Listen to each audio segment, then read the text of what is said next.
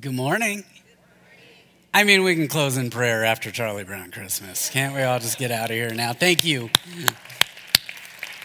Hey, thank you for being here on a frigid morning. And those of you joining us online, thank you for joining us. And uh, I know you're in your pajamas and at brunch right now, but uh, we're jealous. That's all. So uh, thank you for being here. I uh, quick announcement. We many of you have asked, are we having Christmas Eve services? Yes, we will be. We are. Uh, you may have heard we've been able to increase our capacity for gathering, and so we are measuring that out, determining service times.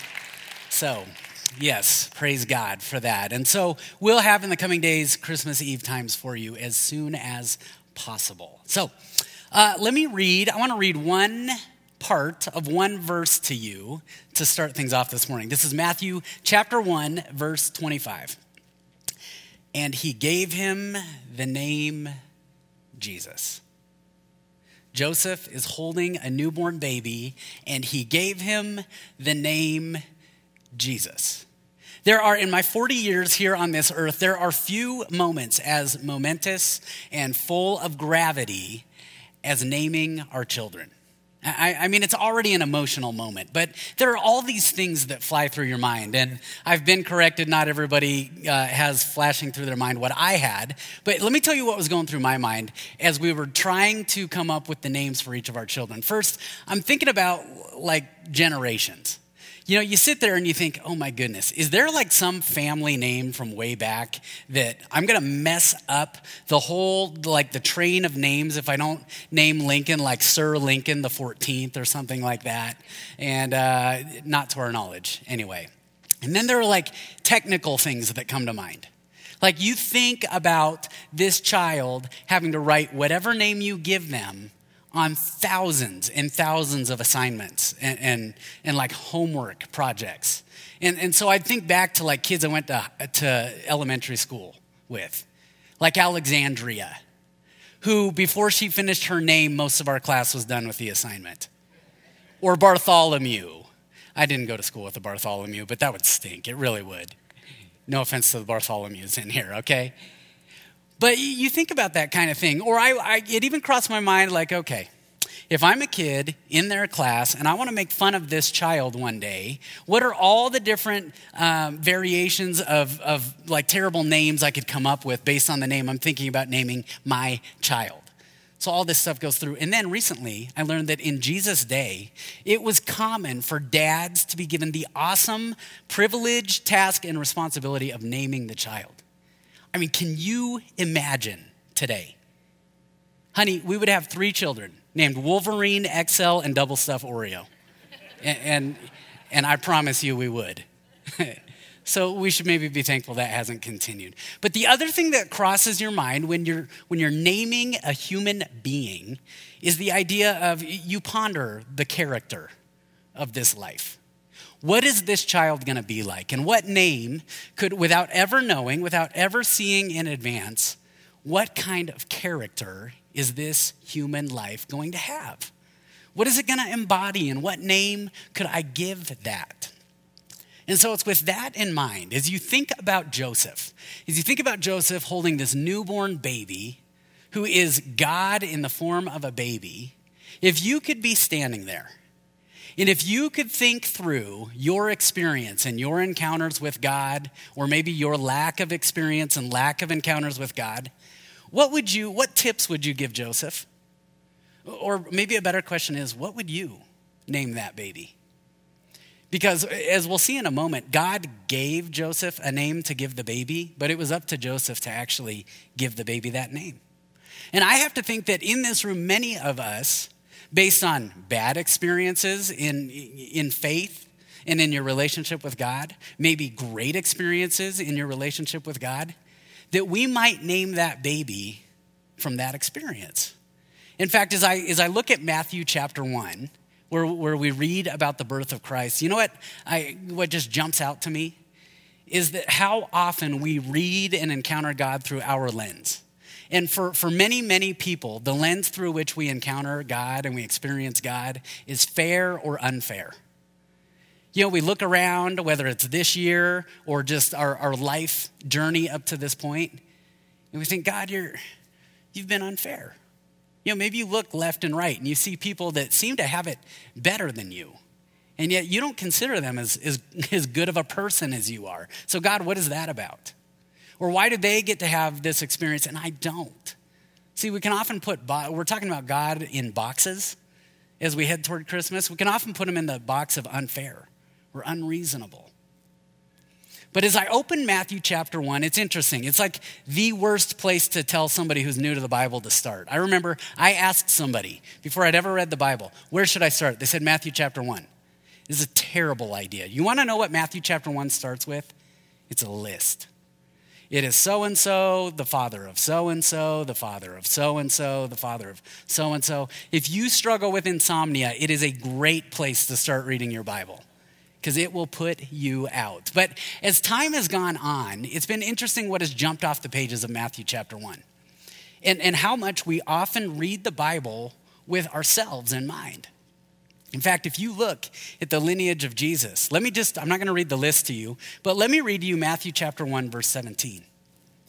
It says, There were 14 generations in all from Abraham to David, 14 from David to the exile to Babylon, and 14 from the exile to the Messiah.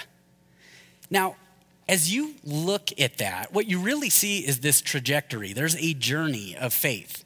God starts with an individual, with faith, individual faith, and he takes it to faith on a national level. This is going to be a nation of faith, Israel, God's people. But because they turned and went their own way, they end up with the natural consequences of turning away from God exile and captivity. And as, as you, we read that, it's easy to think, gosh, that's, isn't that our journey? I mean, I started inspired and I started in a great spot, but then, you know, we turn left and right.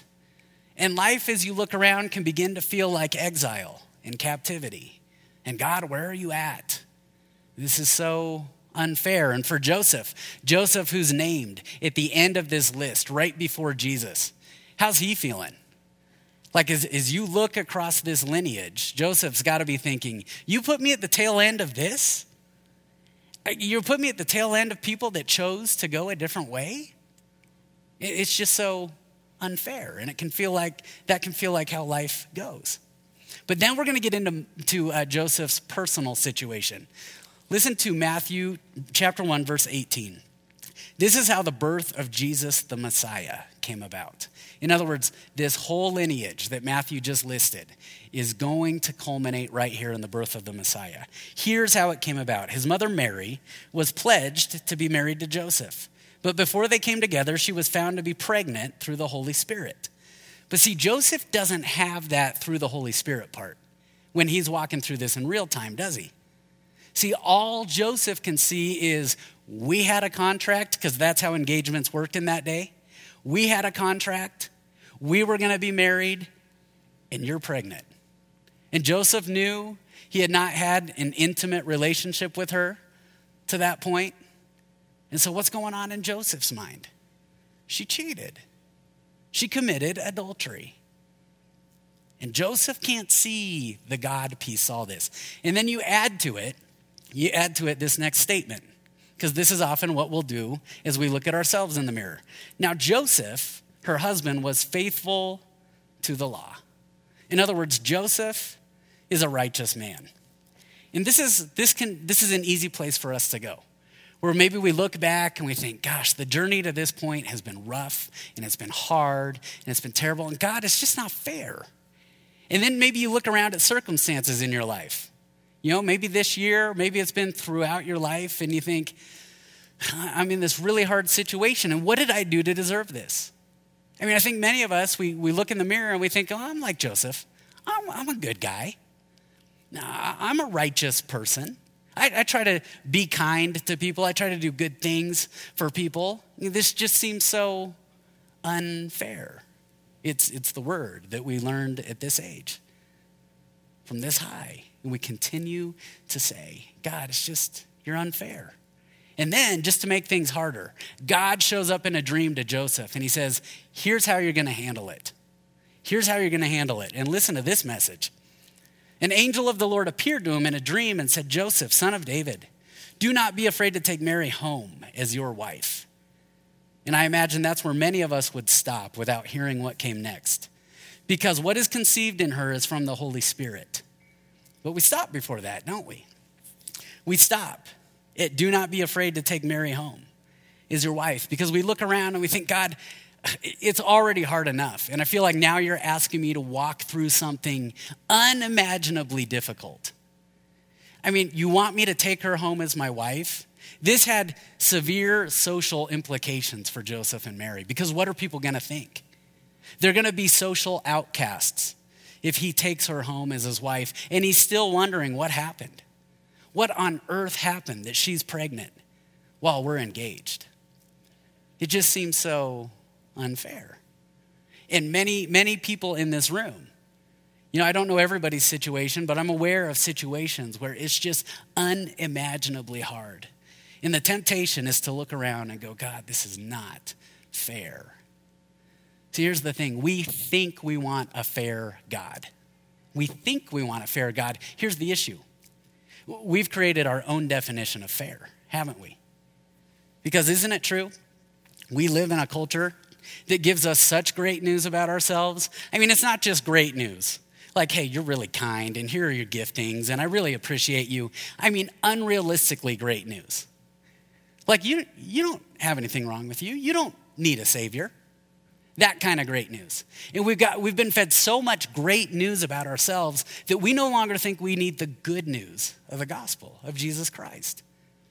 In fact, anytime somebody has something to say, or anytime life you know, throws us circumstances that are difficult for us, what do we do? We think that's so unfair because it's my standard of fair. I'm a, I'm a great person. Why is this happening to me? And what we have to remember is that God has a different standard. It's a holy standard of fair. See, we think we want a fair God, but I don't think we want a fair God. Because we see throughout Scripture what a fair God does. There's Genesis. Remember Genesis chapter 19, Sodom and Gomorrah. God looks upon the evil in these two cities being carried out, and he's decided, I'm going to destroy the cities. And he tells one man living in the city, one person that he could find righteous, he says, Take your wife, Lot. The man's name was Lot. Take your wife and leave the city. Don't look back. They're leaving the city as it's being destroyed, and for a moment she looks back and she's annihilated on the spot. You get to Exodus. Moses is leading people through the desert. They've, they've been complaining the entire time. Finally, one day, he gets so frustrated, he hits a rock. And upon hitting the rock, you know what God says to him? Moses, you will not enter the promised land. And you look at it and you think, God, he hit a rock. I mean, in this room, we've done that millions of times, acted out of frustration. You get to Leviticus, the sons of Aaron. They offer, it just says they offer strange fire in the presence of the Lord and they're struck dead. Isaiah chapter 6, he sees the corner of God's robe, not even his face. Isaiah sees the corner of God's robe. robe. And what does he say? Not wow, but woe, woe to me, for I am undone. I am a man of unclean lips. Two thirds of the book of Ezekiel details God's anger toward the sin of the people. You get to Acts and you have Ananias and Sapphira. They're deceptively giving an offering and they're struck down. And all of this, all of it goes back to the original sin. One command do not eat the fruit of that tree. And Adam and Eve, they take a bite of the fruit, and from all of it, all the sin, all the death, all the destruction is unleashed upon the world. You see, what we have to remember is it's not the measure of the sin, it's the measure of the one who is sinned against. In an exponentially, exponentially lesser form of the situations I just listed, uh, Christmas of 1990 comes to mind. Christmas of 1990. Let me tell you what happened in 1990. Mike Tyson's Punch Out for the Nintendo Entertainment System came out. And I am looking at this game going, I've got to have it. I mean, people dropped 50 bucks on original Nintendo games back in the late 80s and early 90s. And I just went, that's what I want. That's what I want uh, for Christmas. And this was like June. I was like, Mom, Dad, that's it right there. I don't, I don't care if I get anything else. Well, here's what happened. In the months after that, I'm 10 years old at the time, my sister's five, and uh, we just fought like cats and dogs, just fought and fought and fought. Since she's here, let me just take this moment to say I won every single time. But we would just fight over and over and over. We get to like October or November. And I remember my parents saying, No more fighting. If there's any more fighting, there will be socks for Christmas. Which you got to hear that through the, the ears of a 10 year old and a five year old. Like at 40, socks sound great this year. I'm asking for socks and nothing else this year. But when you're 10 and you're five, socks are like, ugh. I mean, maybe it's a side item, but what else you got? One day, it's like a few weeks before Christmas, we're fighting again. And mom and dad said, That's it. It socks for Christmas. Christmas morning, we got handed packages, soft, opened them up, socks. And I sat there, and as my eyes filled with tears, you know what I said? Same thing we all say as we look around at life. That's so unfair. That's so unreasonable. But again, we have to remember the measure, not of the sin, but of the one who is sinned against. You sin against your parents or somebody here on earth, there are earthly consequences. But if you sin against an infinitely holy, eternal God, there are infinite, eternal consequences. And see, that's often how we would engage. We can engage God, isn't it?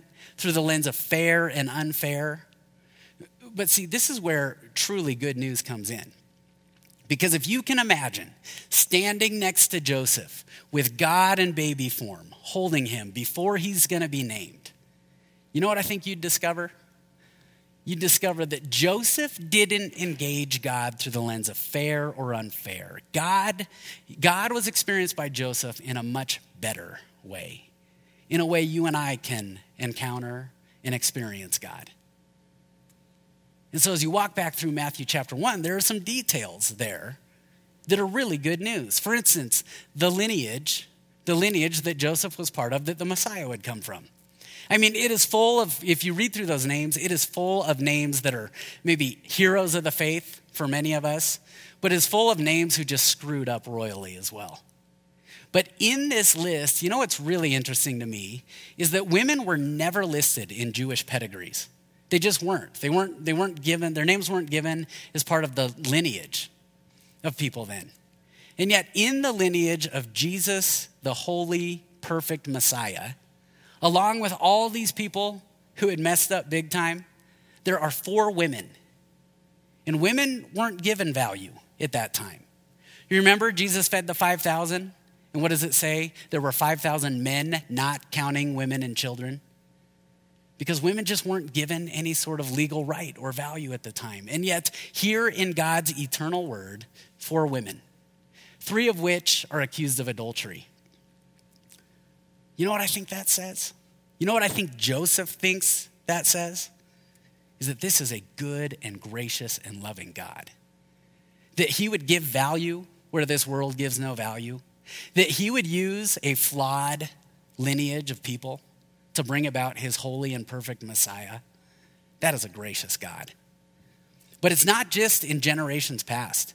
Joseph, you come to his circumstances and look at the, the evidence of the presence of God, a gracious God in it. Matthew chapter 1, verse 18. This is how the birth of Jesus, the Messiah, came about. His mother Mary was pledged to be married to Joseph, but before they came together, she was found to be pregnant through the Holy Spirit. Because Joseph, her husband, was faithful to the law and did not want to expose her to public disgrace, he had in mind to divorce her quietly. And then there's this phrase listen to this. But after he had considered these things, after he had considered these things, you want to know maybe the greatest evidence of God in that moment? Was that Joseph had a God who stirred his heart to consider some things. Because you know what? The law was clear. The law was clear on what a, the punishment for adultery was. Deuteronomy 22 take the adulterer or the adulteress out and stone them to death. And Joseph, he's a man who's faithful to the law. So, what is Joseph supposed to do? I mean, isn't that how you've encountered Christians before? The Bible says, the Bible says, the Bible says. Eh, this is may, maybe news for you, but you can quote the Bible to justify just about anything you want to carry out. We can quote the Bible out of context to carry out anything, but Joseph read scripture, and Joseph related to God through a different lens. See, he read the words of God with the heart of God. And so as he looked upon his fiance, even though he didn't understand what was going on, he had compassion. He was open. You know, isn't it true that some of the most gracious, compassionate people in your life, if you were to look into their background, they are people who recognize they've been graciously and mercifully dealt with? It's absolutely true. And some of the least gracious people you know have been harmed and thrown around and hurt, and they haven't been handled very gently. And yet, Joseph if nothing else, had to, had to have considered the stirring in his own heart to go, okay, God, maybe you're in this, and maybe there's another option here. It doesn't stop there. Now things are going to get real personal because God is going to come and communicate with Joseph personally. but after he had considered these things, an angel of the Lord appeared to him in a dream and said, Joseph, son of David, do not be afraid to take Mary home as your wife, because what is conceived in her is from the Holy Spirit. She will give birth to a son, and you are to give him the name Jesus, because he will save his people from their sins. All this took place to fulfill what the Lord had said through the prophet The virgin will conceive and give birth to a son, and they will call him Emmanuel, which means God with us. And I can't help thinking, I just can't help thinking that that Joseph, after he had that dream, knowing his background, knowing his lineage, maybe thought back to another Joseph who had another dream centuries before this. In fact, that Joseph, around 17 years old when he had this dream, he woke up, and as he walked forward in life, that dream looked less and less likely to happen. It would be 22 years before that Joseph saw the fruition of the dream God gave him. And now, this Joseph, having been communicated with by God in a dream, gets up and does what he does next. And we'll get there in a moment. But here's, here's the thing that just so has jumped out to me in this passage that as Joseph looked at his background and saw a gracious God, and as Joseph looked at his circumstances and encountered a merciful God, and as Joseph asked him what to do and was communicated with personally, Joseph handled things not through the lens of fair or unfair, but with the recognition that God chose to be faithful. You want to know what's better than a fair God? A faithful God. If he's unfair at any level, it's unfair in our favor. If he was unfair to anybody, it could be said of his son, who, for our sin, for our transgressions, for where we've fallen short, went to the cross when we should be there. If he's been unfair, it's in our favor. Christmas is the reminder that God chose faithful over fair. And so there we were on Christmas morning, 1990. We've just opened up a couple packages of socks, and mom and dad said, Go on, go on, sort through the socks. And as we began pulling socks away, you know what we found? Mike Tyson's Punch Out. Aren't you glad we have a Heavenly Father who chose faithful over fair? Kyla got fair. All she got was socks. It was awesome, okay?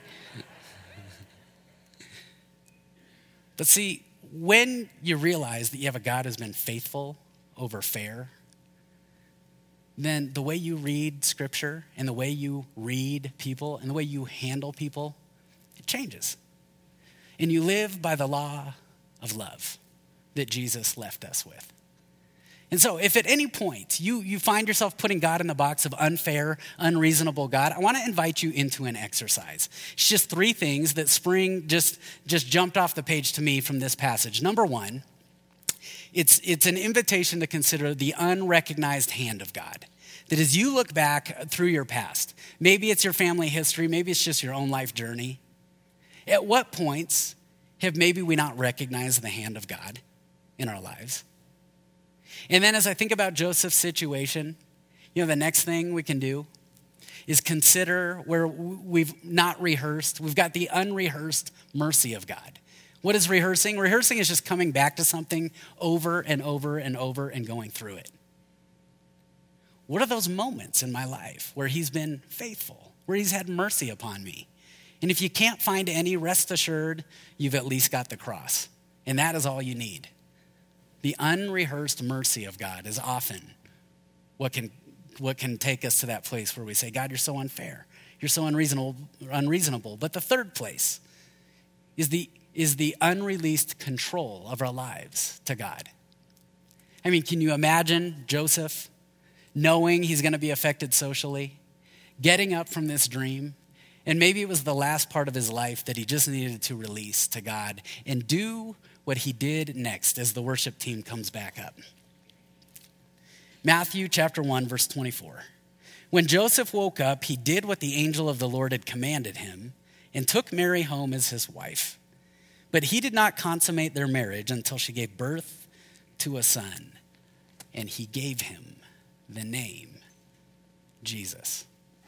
And I think he named that child not because he was just told to, but because he had experienced that as the nature and character of God. Jesus, God saves, Emmanuel, God with us. So if you could be standing there next to Joseph or in Joseph's sandals, what would you name that baby? Let me pray. Heavenly Father, we are so reminded that for all the, all the tunnel vision we get on our own lives and, and the comparisons and measuring, you know, what's fair and what's unfair, Heavenly Father, would you open our eyes brand new, all over again, that you're a God who chose better than fair.